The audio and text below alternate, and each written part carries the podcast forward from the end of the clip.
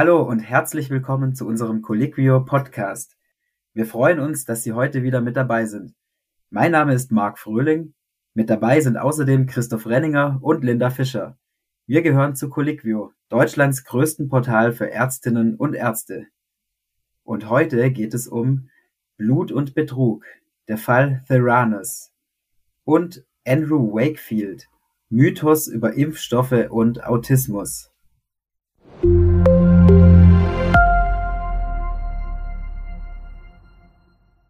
Elizabeth Holmes wollte mit ihrem Biotech-Unternehmen Theranos die Medizin revolutionieren. Dabei hat sie alle getäuscht. Ärzte, Patienten, Investoren. Seit Ende August steht sie nun wegen Betrug und Täuschung in Kalifornien vor Gericht. Christoph, wie kam es überhaupt zu diesem rasanten Aufstieg und Fall der vermeintlichen Pionierin aus dem Silicon Valley? Elizabeth Holmes versprach einst ein revolutionäres Gerät, das einfach, schnell und günstig Blutanalysen durchführen können sollte. Für viele unterschiedliche Erkrankungen, wurden bis zu 240 angegeben und das Ganze aus einem einzigen Tropfen Blut aus der Fingerkuppe. Mit dieser Technologie wäre das Ende für Bluttests, wie wir sie heute kennen, gekommen. Doch das Ganze war zu schön, um wahr zu sein. Sie wurde ja lange Zeit gefeiert als die jüngste Selfmade-Milliardärin der Welt. Sie wurde auch als weiblicher Steve Jobs bezeichnet und das nicht nur wegen ihres schwarzen Rollkragenpullovers, den sie gerne bei öffentlichen Auftritten getragen hat. Wie ist es denn überhaupt dazu gekommen, Christoph? Wie ging das los am Anfang? Ja, im Jahr 2003, im Alter von gerade mal 19 Jahren, hat äh, Elizabeth Holmes das Unternehmen Ferranos gegründet. Sie hat zuvor in Stanford äh, studiert, aber ihr Studium abgebrochen. Und bei Ferranos sollte dann ein Blutanalysegerät auf Basis von Gentests entwickelt werden. Äh, es gab zwei Modelle, die hießen Edison und das Minilab. Es war aber immer noch unklar, wie genau diese Systeme funktionieren. Äh, Holmes hat es lange unklar gelassen. Doch trotz dieser Geheimniskrämerei zog sie Investoren an. Und im Jahr 2010 wurde der Wert des Unternehmens bereits auf eine Milliarde Dollar geschätzt. Es hat dann auch Aufmerksamkeit erregt und große Pharmaunternehmen wie Pfizer und Novartis haben die Theranos-Geräte getestet. In der Öffentlichkeit bekannt wurde das Unternehmen im Jahr 2013, als eine Partnerschaft mit der US-amerikanischen Apothekenkette Walgreens äh, eingegangen wurde. Im selben Jahr öffnet auch das erste sogenannte Theranos äh, Wellness Center in Palo Alto.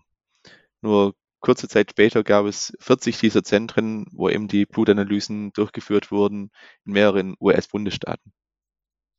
Das klingt ja erstmal nach einer rasanten Erfolgsgeschichte. Wie ging das Ganze denn weiter? Es ging für das Unternehmen sehr erfolgreich weiter. Es wurde immer mehr Geld von prominenten Investorinnen und Investoren eingeholt, zum Beispiel vom bekannten Verleger Rupert Murdoch, der 100 Millionen Dollar investiert hat, oder auch die ehemalige US-Bildungsministerin Betsy DeVos mit äh, demselben Betrag. Der Unternehmenswert stieg auf unglaubliche 9 Milliarden Dollar für ein relativ kleines Unternehmen, das es noch kein großes Geschäft äh, vorweisen konnte. Aber auch im Aufsichtsrat versammelte sich Prominenz, die von Elizabeth Holmes überzeugt werden konnte. Darunter der ehemalige US-Außenminister Henry Kissinger oder James Mattis, der später unter Donald Trump Verteidigungsminister werden sollte. Für viele Wirtschaftsexperten kam das Unternehmen quasi aus dem Nichts, äh, ohne bekanntes Wissen über die Produkte. So, üblicherweise ist es ja so, dass erstmal kleinere Investitionen getätigt werden, dann wird Forschung betrieben, es wird, gibt wissenschaftliche Publikationen und mehr über die Hintergründe, bevor größere Investoren einsteigen. Aber durch ihr selbstbewusstes, charismatisches Auftreten hat äh, Elizabeth Holmes sehr viele Menschen fasziniert. Sie zierte die Cover verschiedenster Wirtschaftsmagazine, trat in Fernsehformaten auf, äh, als die Selfmade-Milliardären, die die Medizin für alle zum Besseren verändern möchte. Im Jahr 2015 stand sie auf der Liste im Time Magazin der 100 weltweit äh, einflussreichsten Menschen. Ihr Vermögen wurde damals auf dreieinhalb Milliarden Dollar geschätzt und sie zählte zu den 400 reichsten Menschen der Welt. Ja, das klingt ja wirklich unfassbar bis zu diesem Moment. Und das war ja dann auch so der vorläufige Höhepunkt. Doch dann äh, bekam der ganze Glanz erste Risse. Das Wall Street Journal hat im Oktober 2015 einen Artikel über Theranos veröffentlicht und dort wurde die Aussagekraft dieser Tests erstmals angezweifelt. Es wurde zum ersten Mal überhaupt gefragt, wie kann das Ganze eigentlich funktionieren? Christoph, wie wurde das denn überhaupt losgetreten? Ja, es war so, dass die Journalisten äh, vom Wall Street Journal von verschiedenen Ärzten kontaktiert wurden, äh, die eben die Patienten nicht mehr an die Theranos Testzentren überwiesen haben, weil sie die Testergebnisse für unplausibel und äh, nicht vertrauenswürdig hielten. Und es war auch ja, der Fall, dass die Ärzte eben auch nicht wussten, wie genau diese Tests ablaufen. Es gab nur wenige Informationen und keine aussagekräftigen Testprotokolle. Ein Theranos-Mitarbeiter hat der Zeitung gegenüber dann auch äh, gesagt, dass von den 240 angebotenen und unterschiedlichen Tests mit dem Gerät Edison gerade mal 15 durchgeführt werden können. In der Belegschaft gab es äh, ebenfalls Zweifel an der Validität der Testergebnisse. Diese ersten Anschuldigungen hat Elizabeth Holmes dann als unbegründet zurückgewiesen.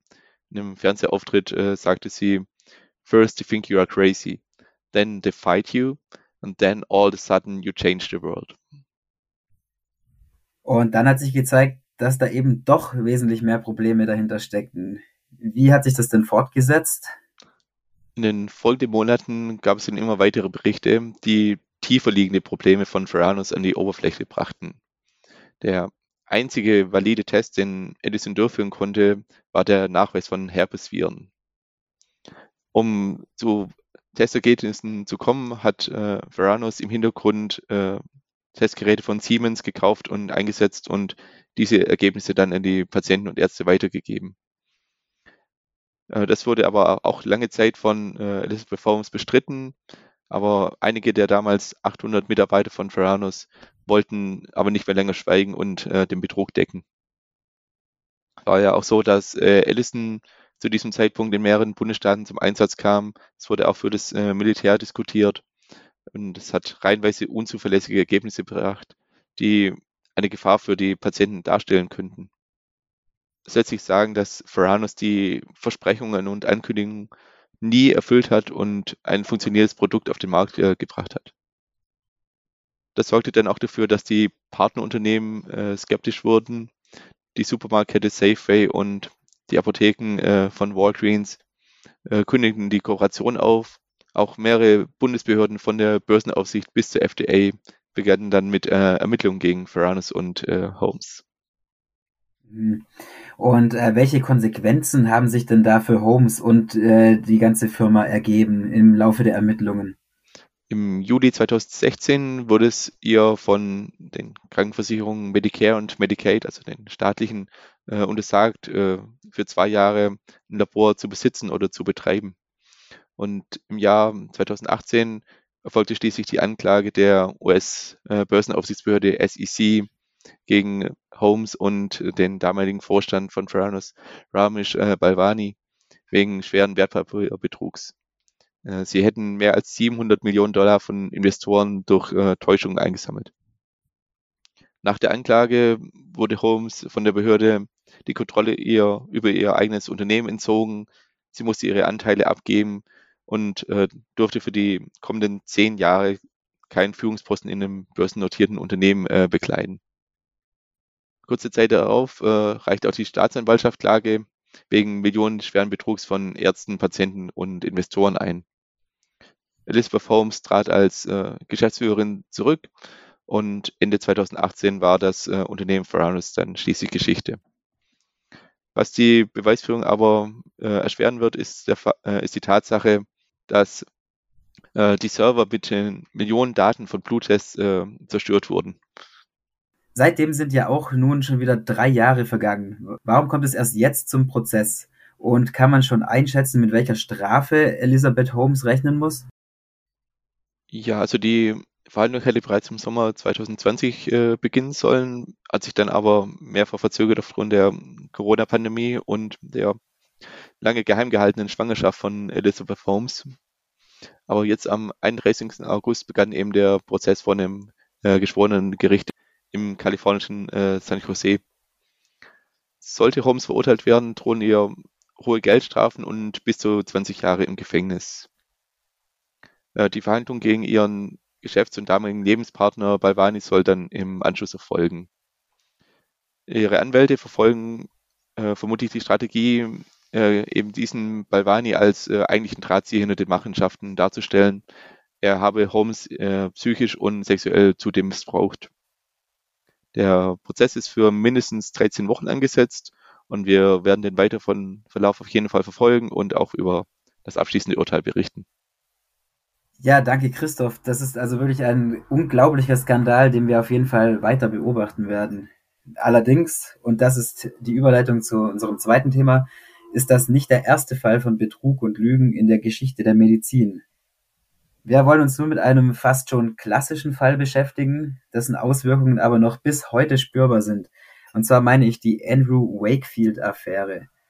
Das war ein Wissenschaftler, der Forschungsdaten gefälscht hat und so zu einem erfolgreichen Impfgegner weltweit wurde. Linda, du hast dich näher damit beschäftigt. Was ist bekannt zum Leben von Andrew Wakefield? Wie konnte er sich in diese Richtung entwickeln? Mhm. Also Andrew Wakefield hat zunächst Medizin studiert und unterrichtete dann am Royal Free Hospital in London. Äh, später wandte er sich dann der Forschung zu und wurde angestellt äh, an der Royal Free and University College School of Medicine als Forscher für Gastroenterologie. Also er hat sich mit Erkrankungen des Magen-Darm-Traktes beschäftigt. Und äh, ja, seine ersten zwei Studien erschienen dann auch äh, im Jahr 1993 und 95. Und dort ähm, zeigte er einen Zusammenhang zwischen dem Masernvirus äh, beziehungsweise dem Lebendimpfstoff für die MMR-Impfung, also die Masern-Mumps-Röteln-Impfung ähm, mit Morbus Crohn. Und äh, ja, seine zentralen Themen in der Forschung wurden nach und nach die Masernviren, äh, der MMR-Impfstoff und äh, den Zusammenhang mit Darmproblemen und Autismus. Genau, aber man muss sagen, dass von Anfang an die Methodik seiner Studien und vor allem seiner späteren Studie, in der es um die MMR-Impfungen und Autismus geht, von Fachleuten scharf kritisiert wurden. Was würdest du sagen, ist denn das schwerste Vergehen, das er als Forscher begangen hat? Das ist schwierig zu sagen. Also ich würde jetzt mal die Hypothese von Wakefield anführen zur autistischen Enterokolitis, in der er behauptet, dass die abgeschwächten Masernviren in der MMR-Impfung ein Syndrom hervorrufen, das sich dann in Symptomen wie Magen-Darm-Beschwerden und Entwicklungsstörungen äußert. Und ähm, er zeigte eben auch, oder er vermeintlich zeigte den Einfluss der MMR-Impfung auf den Autismus, aber seine Ergebnisse konnten in den zahlreichen Studien, die danach zu diesem Thema durchgeführt wurden, nicht nachgewiesen werden. Um seine Behauptung aber zu beweisen, führte Wakefield eine Studie mit einem Dutzend Kindern durch, mit Entwicklungsstörungen und Magen-Darm-Problemen, führte Blut- und Urintests durch, äh, machte MRI-Hirnscans, EEG-Aufzeichnungen, Darmspiegelungen, er nahm sogar Darmgewebeproben und führte Lumbalpunktion durch. Also es ist eine enorme Belastung gewesen für die Kinder. Und das Ganze führte er ohne die Erlaubnis der Ethikkommission seines Departments durch. In der Veröffentlichung behauptet er dann aber, dass so eine Erlaubnis vorgelegen hätte. Und äh, lass mich raten, am Ende konnte kein kausaler Zusammenhang zwischen Impfungen, Magen-Darm-Symptomen und Entwicklungsstörungen nachgewiesen werden? Genau, das ist der Punkt. Also es konnte keine Kausalität nachgewiesen werden zwischen der Gabe von diesem Impfstoff äh, und Autismus. Äh, es gibt lediglich die Aussage, dass in acht von den zwölf Fällen der Hausarzt oder die Hausärztin oder auch sogar nur die Eltern Symptome mit der Impfung in Verbindung gebracht haben, weil die eben kurz nach der Impfung aufgetreten sind. Und diese Studie zu MMR-Impfung und Autismus ist im Februar 1998 im Fachmagazin Lancet erschienen. Fachleute sagen dazu, sie sei super zusammengebastelt. Der Hauptkritikpunkt daran äh, waren laut den Fachleuten methodische Mängel. Also zum Beispiel gab es keine Kontrollgruppe mit Kindern ohne MMR-Impfung oder ohne Autismusdiagnose. Es gibt doch sicher noch weitere Mängel, oder? Genau, es gibt noch weitere methodische Mängel, also zum Beispiel, dass die Studie nicht verblindet war. Also die Forscher wussten zu jedem Zeitpunkt, welche Probe sie gerade vor sich haben. Und ähm, ein weiterer Punkt ist auch, dass die Eltern aus der Erinnerung heraus äh, von Krankheitssymptomen berichtet haben, die zum Teil aber dann schon Jahre zurücklagen und das floss dann eben auch in diese Studie mit ein. Und ähm, dann gibt's halt noch äh, den Punkt, dass äh, in der Veröffentlichung, dass da nicht gezeigt wird, dass die Forschenden nicht unvoreingenommen waren, weil Wakefield erhielt zu dem Zeitpunkt der Forschung Geld von Anwälten der Eltern, die die Pharmafirmen wegen dem angeblichen Zusammenhang zwischen der MMR-Impfung und Autismus eh schon verklagen wollten.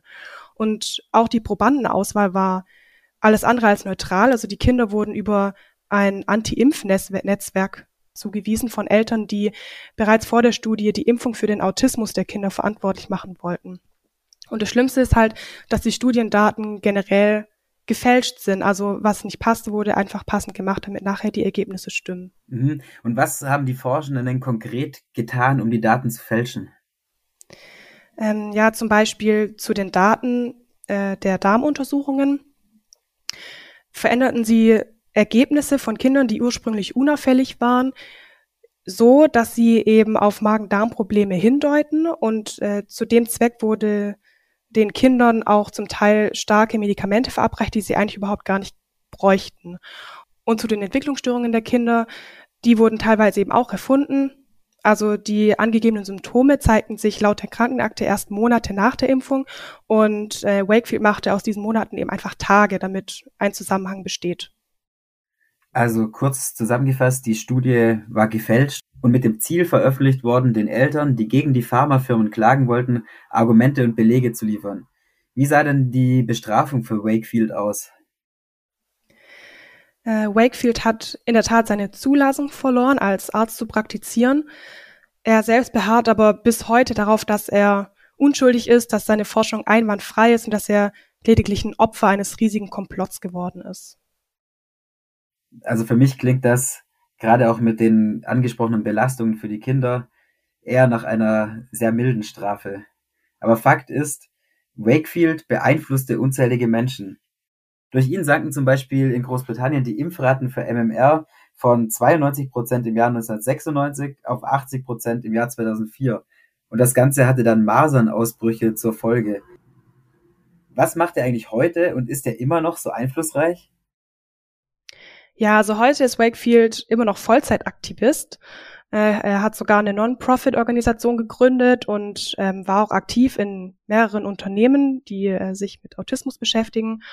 Ähm, ja, und er ist nach wie vor einflussreich. Also für seine Anhänger ist er laut New York Times so eine Art Mischung aus äh, Nelson Mandela und Jesus Christus zusammen.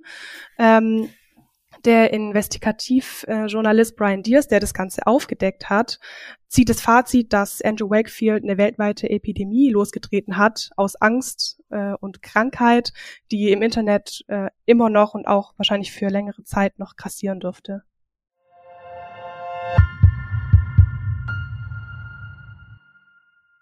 Das war's wieder für diese Woche. Die Quellen zu hier vorgestellten Studien finden Sie unter diesem Beitrag. Wenn Sie uns nicht verpassen wollen, abonnieren Sie uns gerne auf iTunes, Spotify oder Deezer. Dieser Podcast wird produziert von der Colliquio Medizin Redaktion. Aufgezeichnet wurde am 15. September 2021. Redaktion Christoph Renninger, Dr. Linda Fischer und Marc Fröhling.